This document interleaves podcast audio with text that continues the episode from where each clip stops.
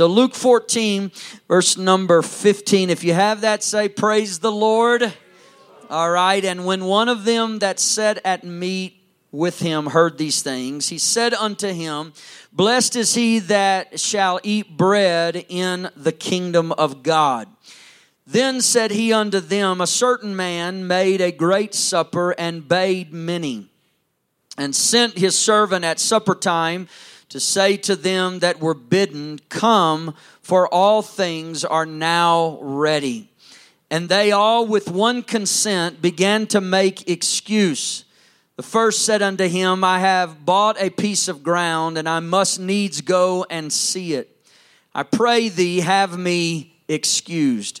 And another said, I have bought five yoke of oxen, and I go to prove them. I pray thee, have me excused. And another said, I have married a wife, and therefore I cannot come. So that servant came and showed his Lord these things. Then the master of the house, being angry, said to his servant, Go out quickly into the streets and lanes of the city and bring in hither the poor and the maimed and the halt and the blind. And the servant said, Lord, it is done as thou hast commanded, and yet there is room. And the Lord said unto the servant, Go out into the highways and the hedges and compel them to come in, that my house may be filled. For I say unto you, that none of those men which were bidden shall taste of my supper. Amen. We started talking two weeks ago about the missing piece to revival. We skipped last Sunday, and I'm picking up today right here. And uh, I appreciate you standing as we read the Word of God. You may be seated. God bless.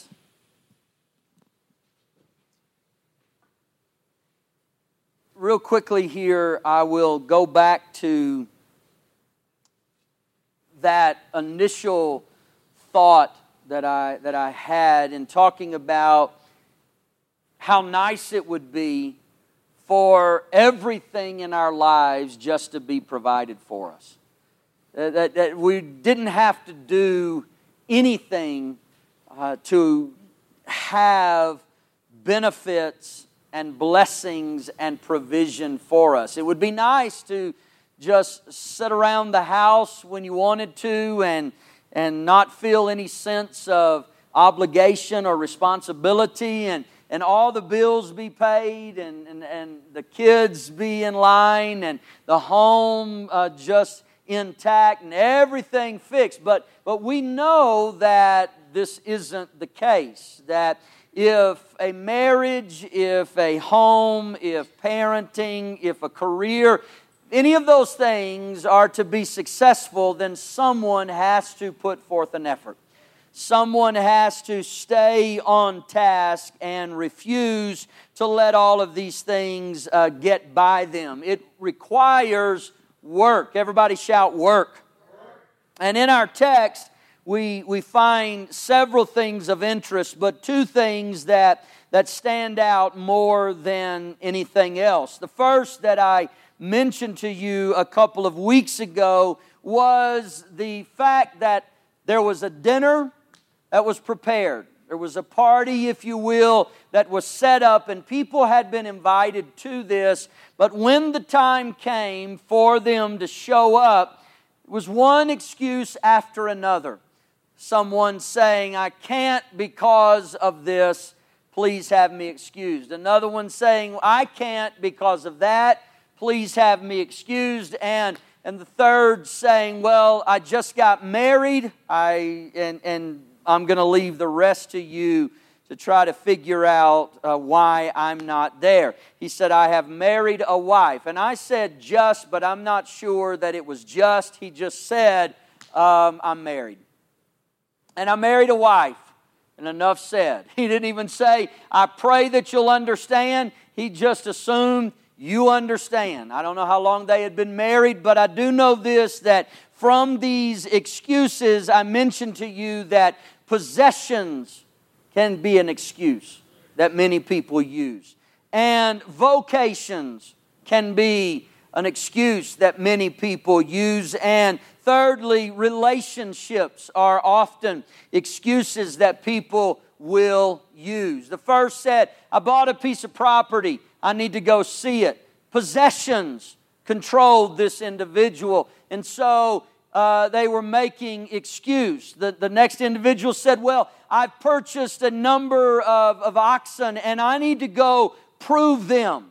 And so have me excused. Our vocation will sometimes become an excuse. And then the third saying, Well, I married a wife. Relationships can quickly become an excuse. And I, and, and I explained that, so I'll not take the time to go into it all today, other than just to remind you that if you use possessions, vocations, uh, or relationships, anyone or all of those, as an excuse why you cannot commit to something greater in the things of God, don't be surprised if what you gave your life to is quickly taken from you. Or if you uh, lose that, don't be surprised because He will not allow us to have any other God before Him.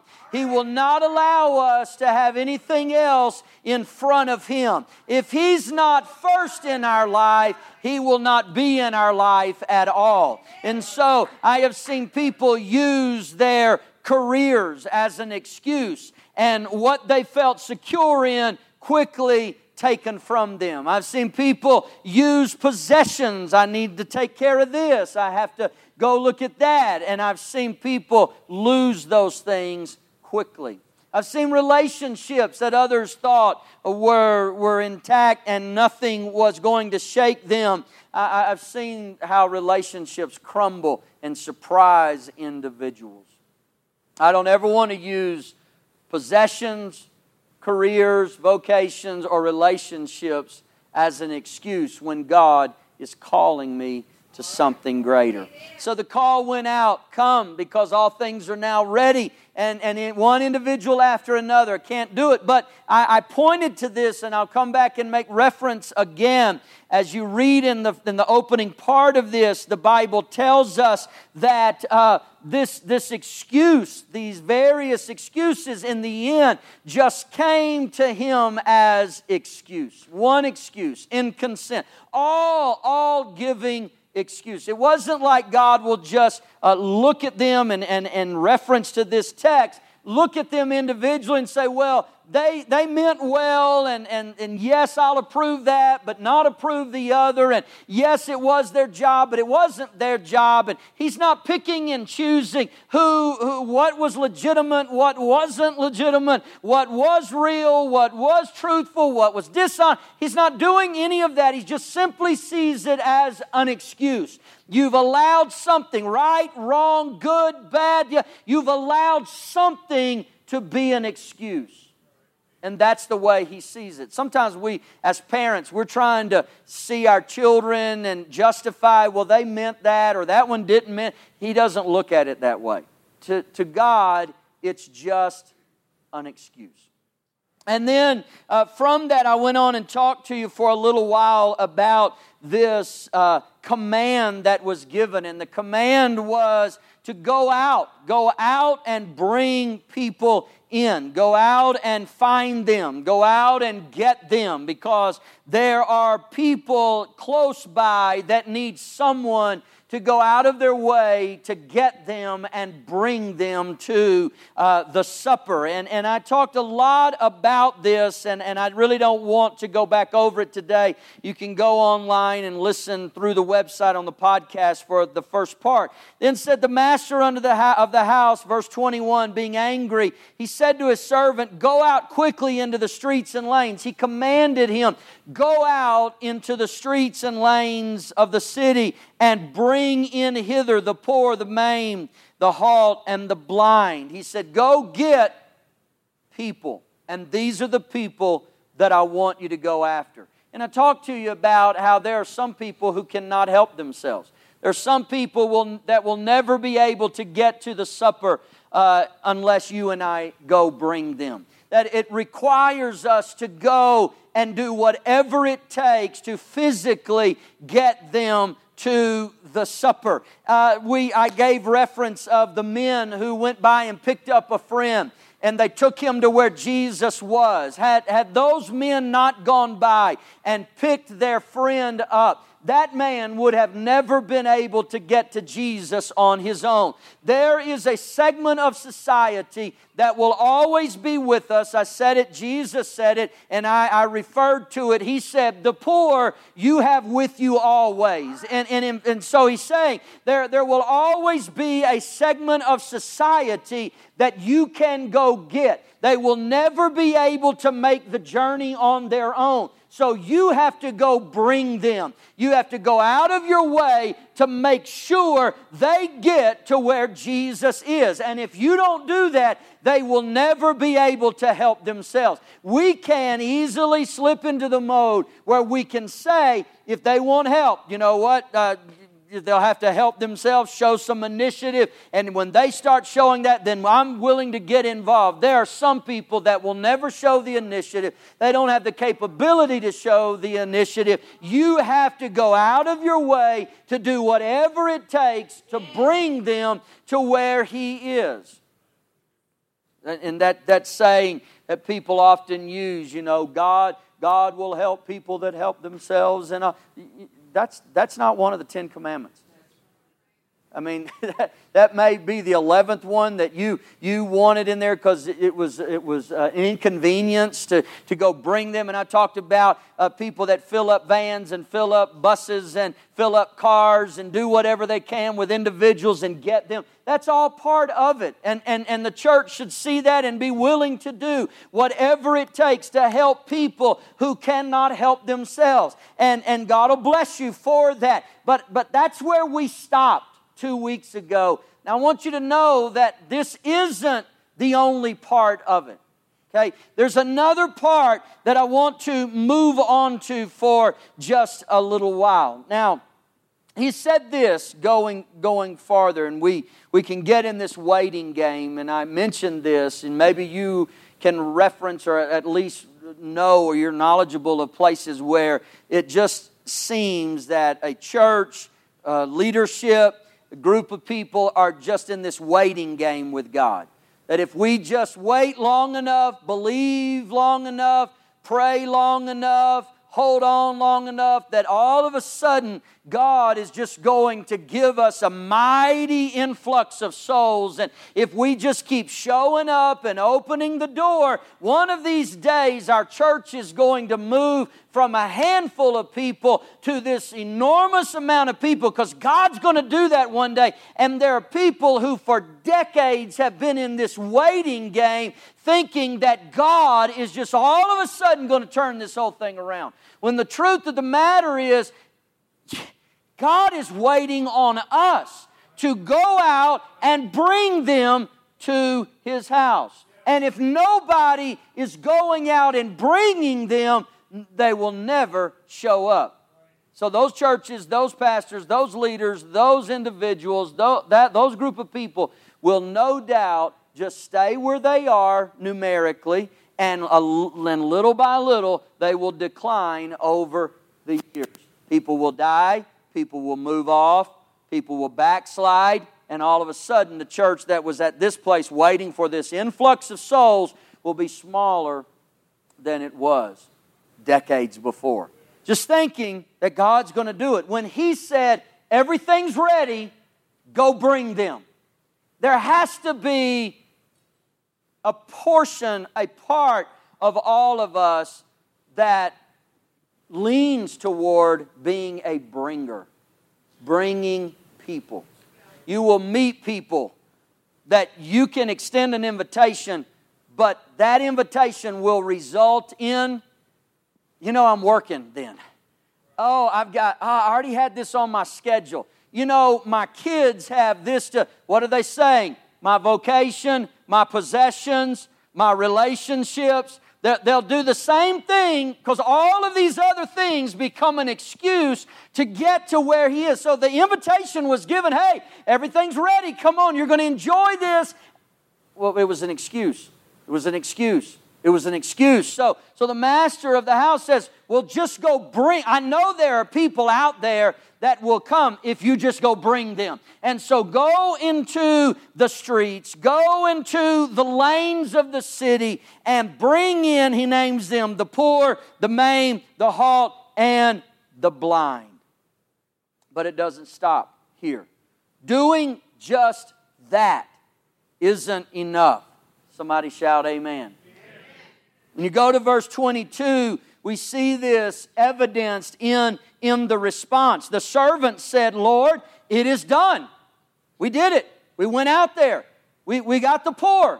We got the maimed. We got the halt, we got the wither, we got the lame, we got, we got everybody that you said. We went into the streets, we went into the lanes, we found people. It's exactly like you said, and, and, and we brought them. We did it, Lord. It is done as you have commanded. Notice Notice that this is not a divine suggestion. God doesn't suggest to churches, go evangelize your city. He doesn't suggest, go get people. He doesn't suggest, go bring people. He commands us to do that. And so, if churches are not doing that, and if people are not doing that, they are breaking the commandment of God that said, go bring some people. Well, we just don't, we don't, we don't relate to that segment of society. Well, we, we just don't have time for that. Well, I just don't get where, it doesn't matter what you don't relate to, what you don't get. What, he said, go do it. And because he commanded it, I have an obligation just to look for opportunities to bring people to the supper. And everybody shout, Amen. amen. So the Bible tells us in 22 that the servant said, It is done as thou hast commanded, and yet there is room.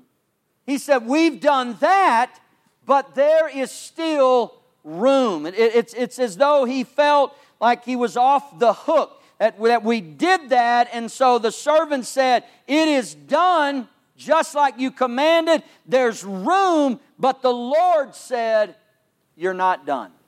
See, see, we can feel like I'm done, and he be in the position of saying, No, you're not done. Well, I, I, I went and I brought people. I went and showed compassion to the poor. I, I went out of my way. I, I, took them to dinner. I brought them to a service. I did, and so I'm, I'm free now. And he's saying to the servant, No, you're not free. And the Lord said, Go out into the highways and hedges. The first time he said the streets and lanes. The second time, he could have said the same thing go back to the streets and lanes, but he said go back to the highways and hedges. There's a big difference in those two uh, references of streets and lanes and highways and hedges. I don't have time to preach that whole series, but I could preach a whole series about streets and lanes and highways and hedges. It's a completely different segment of society. In one segment of society, you have people who cannot help themselves. In the other portion of society, you have people who can help themselves. You have people that are not poor. You have people that are not maimed. You have people that are not halt. You have people that are not suffering that way, but you have people that are still in need, but they're at a different place of society, and what works for one of them will not work for the other part of society. And as the church, we have to get to the place that we realize there's not just one blanket statement that can take care of every situation, but He said, Yes, you reach them, but you're not done now. You go now to the highways and hedges, and notice what He said there. He said, And compel them to come in. Why? That my house may be filled. Previous verse, the servant said, It's done. We brought them. We found every individual we could and we brought them, but there's still room. And he said, You're not done then. Go now to the highways and hedges and compel them to come in that my house may be filled. Amen. So the church the church has to wake up and realize, and I'm talking about us, that there is a group that can and will do it on their own, but somebody has to take action and compel. Shout, compel. Come on, shout it again. Compel.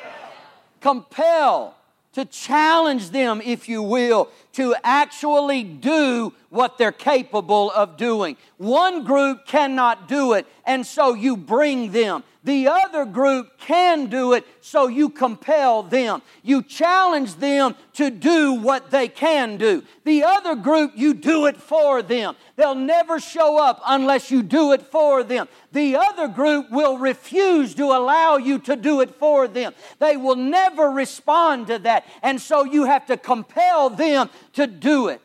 One, you bring, the other, you compel. It's completely different and it works differently for both segments of society. And somebody shout, Amen, if you know what I'm talking about.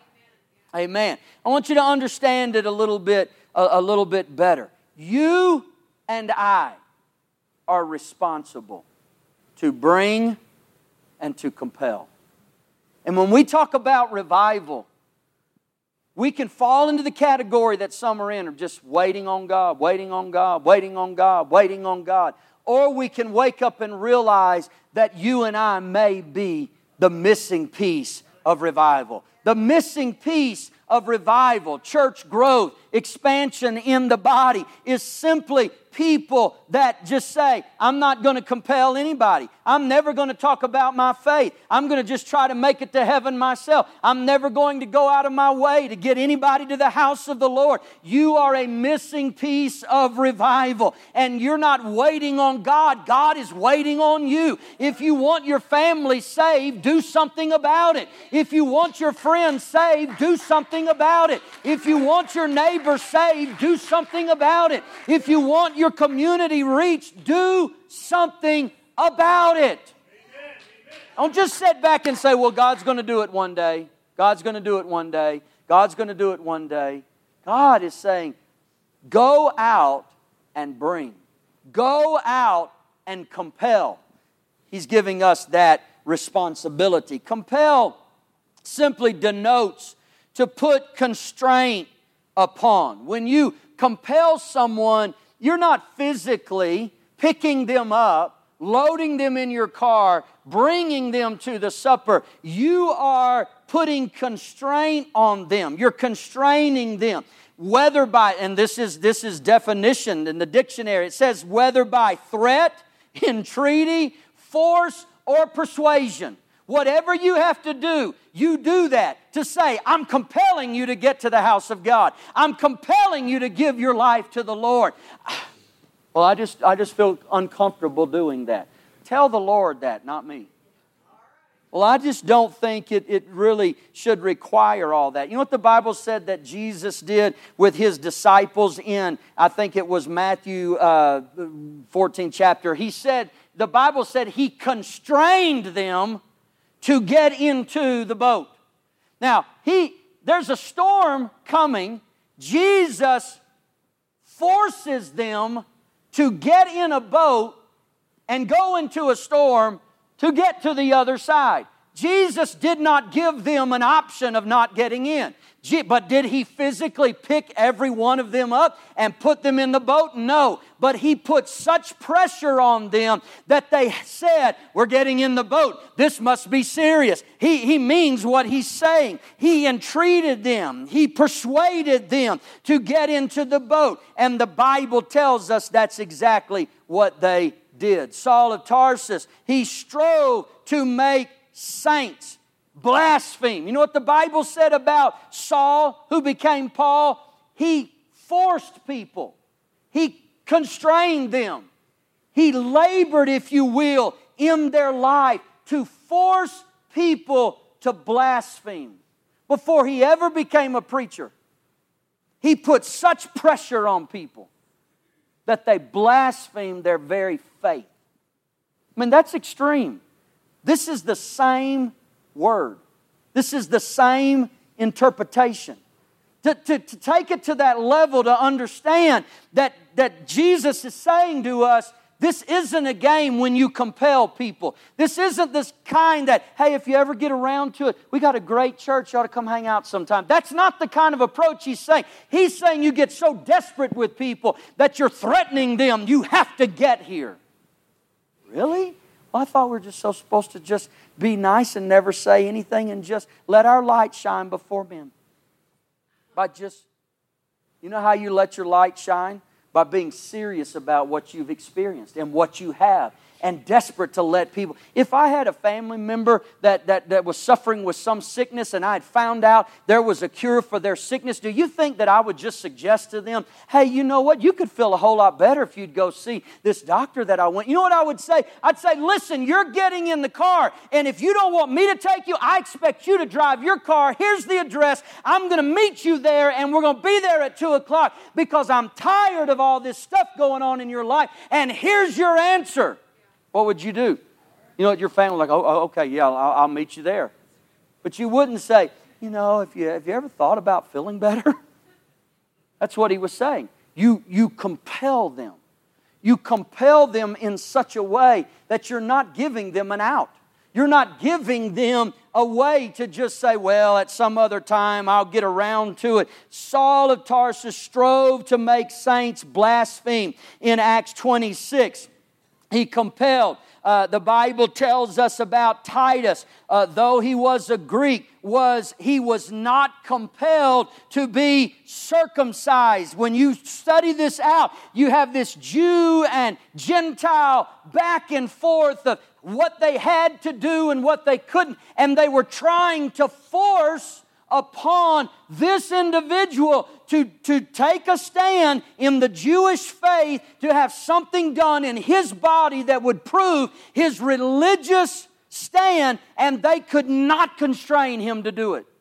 Because he was telling them what you're missing is circumcision no longer is about the flesh, but it's about the heart. It's about the cutting away of the flesh of the heart. So there's, there's, there's so much in this that when you begin to get into it, you have to realize that compel isn't something that you just passively say, you know, you ought to consider living for the Lord. No, you get so passionate about it that you literally get involved in people's lives and, and you do everything you can to compel them to make this change. As a Gentile, and uh, you don't have to become a Jew to be saved, is what they were saying. And, and, it, and it goes on. I, I was looking through some of this stuff and found it quite interesting. Paul was constrained to appeal to Caesar. Uh, he, he was constrained to do this. You have to defend yourself. You have to speak up and say why you're doing what you're doing. You have to tell him what you believe. You cannot just sit around and act like everything's going to work out. You better come to your own defense. You have to do something. Appeal to Caesar for some mercy. Try to get out of this situation, Acts 28, and was compelled by the church at Corinth to become to become foolish in speaking about himself. They said, You, you, you got to get off your pedestal and you have to do whatever it takes. If it makes you look foolish in the eyes of people and, and people assume that what you're saying makes no sense at all, then you're going to have to quit worrying about who mentored you and who educated you and who helped you and what kind of name and tribe you came from. They were telling him, You better do something. What were they doing? Constraining him. But constraining says they were compelling him. They were desperate about this is your life on the line. This is the gospel. This is the church. This is about it going forward forward. You've got to do something, Paul. This wasn't just, well, if you, you know, we have a great church. You ought to consider Christianity sometime. The missing piece to revival is those that take it to heart and go beyond just bringing people, but they get to the place of compelling people. That it eats you up inside if you're not passionate about telling people that you can't just have a casual conversation uh, with people when it comes to the things of God, but you have to go the extra mile. You have to truly pour your heart out and let them see what th- this the change that has come into your life. But in both cases, when you deal with people, can I come back to it and say this? It takes work. You can't just sit back at home and say all the bills will be paid and the family will be raised and the marriage will be good and the career is successful and in spiritual things say I'm going to be closer to God but never pray and never read the Bible and never worship and never give. No, it takes work for any of those things to happen in your life and for people to come to God. It takes work. It takes work to bring them. It takes work to compel them. And if you're not willing to work, you will never see lives changed. Never. It'll never happen. Might as well forget it. Don't pray about it. Don't think about it. Don't discuss it. Don't fantasize about it. Don't dream about it. Because it never happens without work. Somebody has to bring them, somebody has to compel them. And in the bringing and in the compelling, there's an amazing thing that transpires. Amen. I, I believe, and, and, and really even since uh, the beginning of time, we, we know, we know that there was a command given to, to Adam. You got to go do something with what I blessed you with. You, you got to go tend to this. You, you, I'm giving you an opportunity to be involved in this. You can't just sit on the side and do nothing. Listen, you, these, these objects and these animals and these plants, and all, they need names, and, and, and you got to do something. That's, it's a part of who we are. Nothing productive, nothing lasting, nothing worthwhile ever comes about by doing nothing. There's a, there's a scripture that talks about if, if you can't see it in humanity, just, just look at the ants. I mean, the most insignificant, small, if you will, little life giving.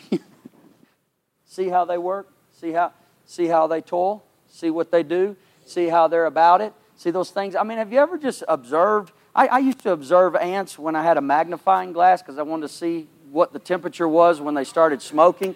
But anyway, that's beside the point, and I was quite young then. But you get a magnifying glass just right, and the angle's just right, and, and you get in one of those lines, and you'll you'll see you'll see these little guys working, and there's like leaves, like a leaf this long, or or something on their back, and they're just going along. You're like, man, what? They're working. They're working. They're toiling. They're getting ready. There's a purpose there. But we sometimes, as human beings, just want to sit on the sideline and say, well, everything's just going to, it's not just going to happen for you. And neither will it just happen for the church if there's nobody bringing and nobody compelling. The church will never grow. The church will only implode and drift away, if you will.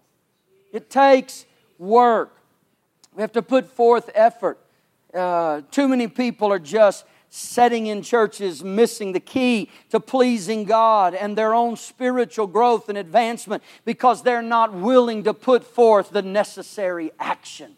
They're not willing to do what it takes. And, and here's something important that, that I don't want us to miss. This is what he said, okay? And, and I want to read it in verse 23. And the Lord said unto the, the servant, Go out into the highways and hedges and compel them to come in that my house may be filled. Now, I don't want, I don't, I don't want to shake your theological foundations, but I do want to challenge them for a moment. If we're not careful, we will only be motivated because they're poor, because they're what did it say? Maimed, because they're halt, because they're blind. Sometimes we're willing to do stuff because we see the condition that people are in. And we're moved by their condition. And we want to do something about their condition. And we call that compassion, sympathy, if you've been there, empathy, all of those things. And so we're motivated because of a difficult circumstance. And then on the other hand, there are times that we go to people and, and it's just simply because we want them to be saved, right? Because we have a knowledge. One is we see their, their physical condition, the other is we see their spiritual condition. And we know that they're facing eternity without Him. And so we're moved to, oh, they're lost. They're distant. As, as the uh, pop culture church world now, they're far from God because they don't want to say they're lost and going to hell. So they're far from God.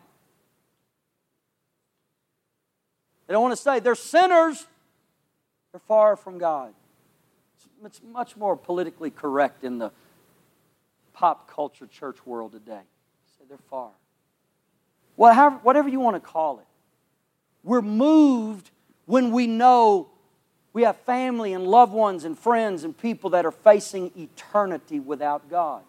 We're moved on that side for those people. And we're moved on the other side by people that have needs, physical needs in their body, and we want to do something about it.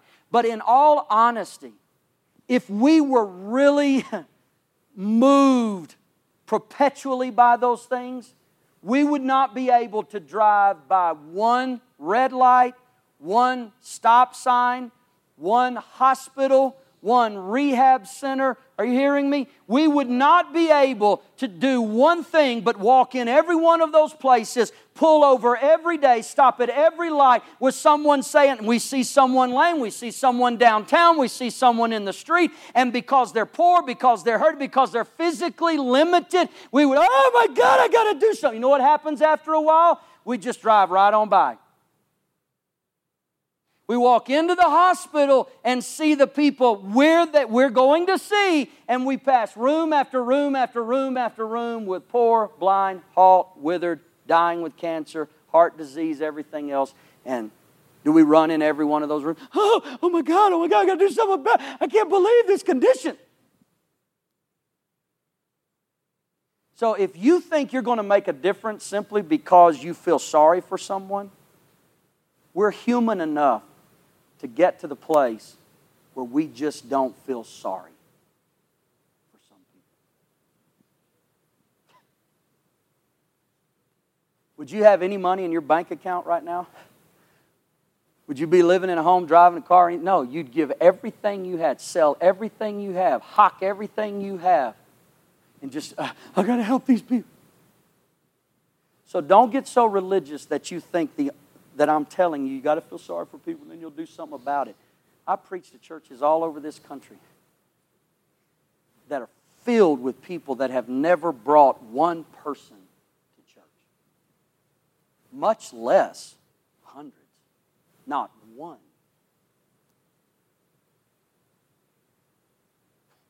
On the other side of that, just because someone's lost, we think, I'm just burned for the world. What are you doing about it? Well, people are lost and they're facing eternity and they're going to die and they're going to blah, blah, blah, blah, blah. If that really mattered to us, do you think we could sleep at night? Do you think that we could go through our, through our everyday and say, oh, eternity, all these people are going to spend eternity. What am I going to? We would drive ourselves crazy. And we get to the place where we just cut him off. Say, well, what they choose to do if they want to die lost. And we get so cold and distant and far from the reality that the, just out of this room, the hundreds of people, thousands of people that just this group has influence on right now. If you were really serious, it's because it's because they're they're lost. It's because of eternity. You know what happens in the church? After a while, we just are doing what we can to make sure we get saved. I just want to hear him say, Well done. And we forget about everybody else. So, so here's, here's where I don't want to mess with your theology too much. He didn't say, He didn't say, just because they're poor, go get them. And you feel sorry for them. Just because they're lost and you realize the severity of eternity, go do something about it. You know why he, you know why he said, go get them? He said that my house may be filled. Are you, are you serious? So we lose inspiration because we just don't have sympathy anymore. We lose inspiration because we're just tired of dealing with people that, you know, some people just, we can, we're convinced they would rather go to hell than go to heaven. And so, what am I trying to do? They're, they're happy with what they're doing, they, they don't have any intention on changing. You know what? We can just write them off, but this is what he said. What we're not able to write off is when we look next to us and there's an empty chair. I can't write that off. Whether I feel sorry for somebody or not, whether I'm concerned about their eternity or not, I can't be happy with empty baptismal tanks. I can't be happy with empty altars. I can't be happy with empty chairs. I can't be happy with empty pews. I can't be happy. And that's what he's saying. Go get them that my house may be filled. When he looks around and he sees this today, it moves his heart. There's an empty chair, there's an empty room. How many churches today? think they're pleasing God and their buildings are as empty today as they were the day they built them. And they think because we showed up at church and we sang our religious songs and we went through our motions that God is happy with us. When He sees empty rooms,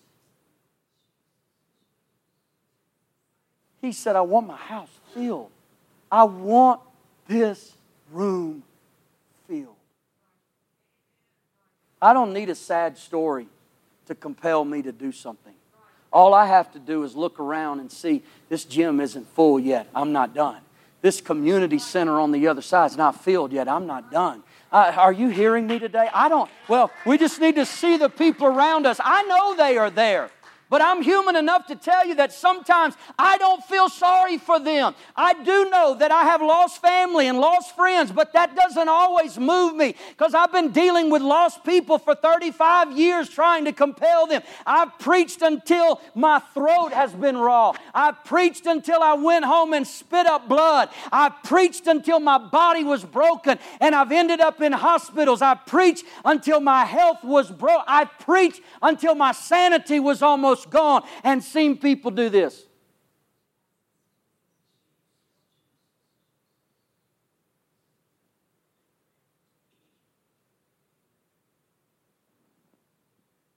I've given up friendships.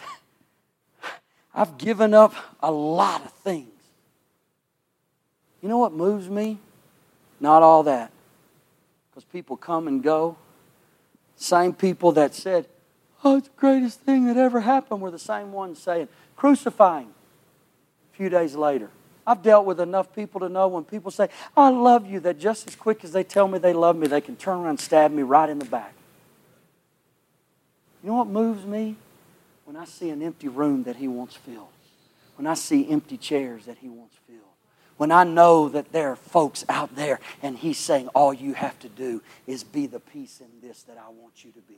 You can't save them. You can't change them. You can't fix it. You can't turn it around. But if you'll get them to where I am, I can fix every situation in their life. Are you hearing me today? You are the missing piece to revival. And it can't be something that you just take lightly. And I take lightly. It's something that I'm moved by day in and day out. And I'm driven by it over and over and over and over again. I want every ounce of Sunday school space to be filled. I want every ounce of nursery space to be filled. I want every ounce of youth space to be filled. I want every place, inch of this building to be filled. It drives me. Why? Because that's what He wants. He said that my house may be filled. That's what God wants. It isn't about all of those other things that sometimes we get so, we, we put everything into that.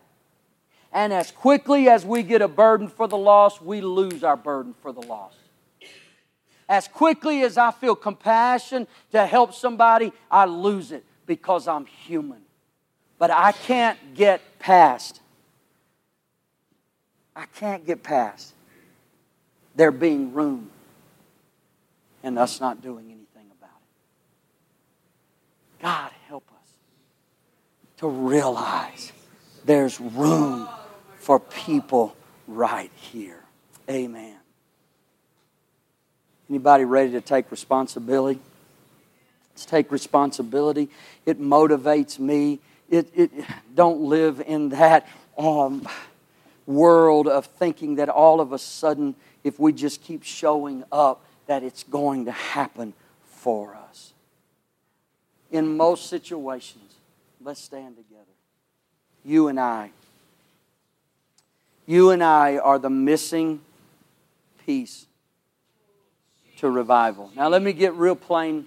Let me get real plain with you, okay? This is only a, this is only an estimation in my part, okay? But I, I think I would be cl- fairly close. If we believe what we say we believe, if we believe what we say we believe this Bible teaches, then in a city of close to 3 million, if you put all of the apostolic, Pentecostal people together, numerically, I'm going to be generous and say, you may, all of the churches, all of those who believe what we say we believe. You put us all together in this city of three million, you may, you'd be hard pressed, but you may come up with 2,500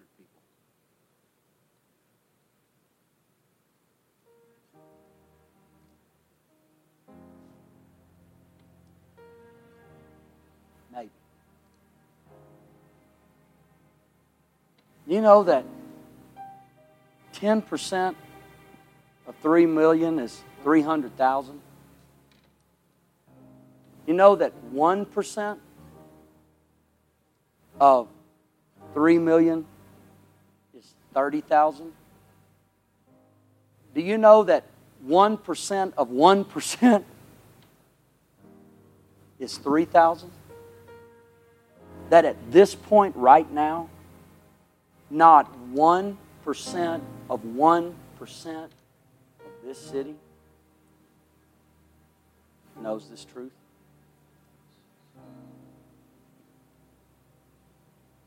There's a whole lot of empty buildings in this city that need to be filled.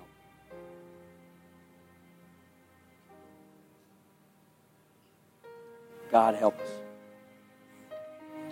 God help us. God help me to be a bringer. Help me to be somebody that's not afraid to compel, not afraid to be bold, not afraid to say whatever I have to say, not not be backward about it because we are quickly running out of time.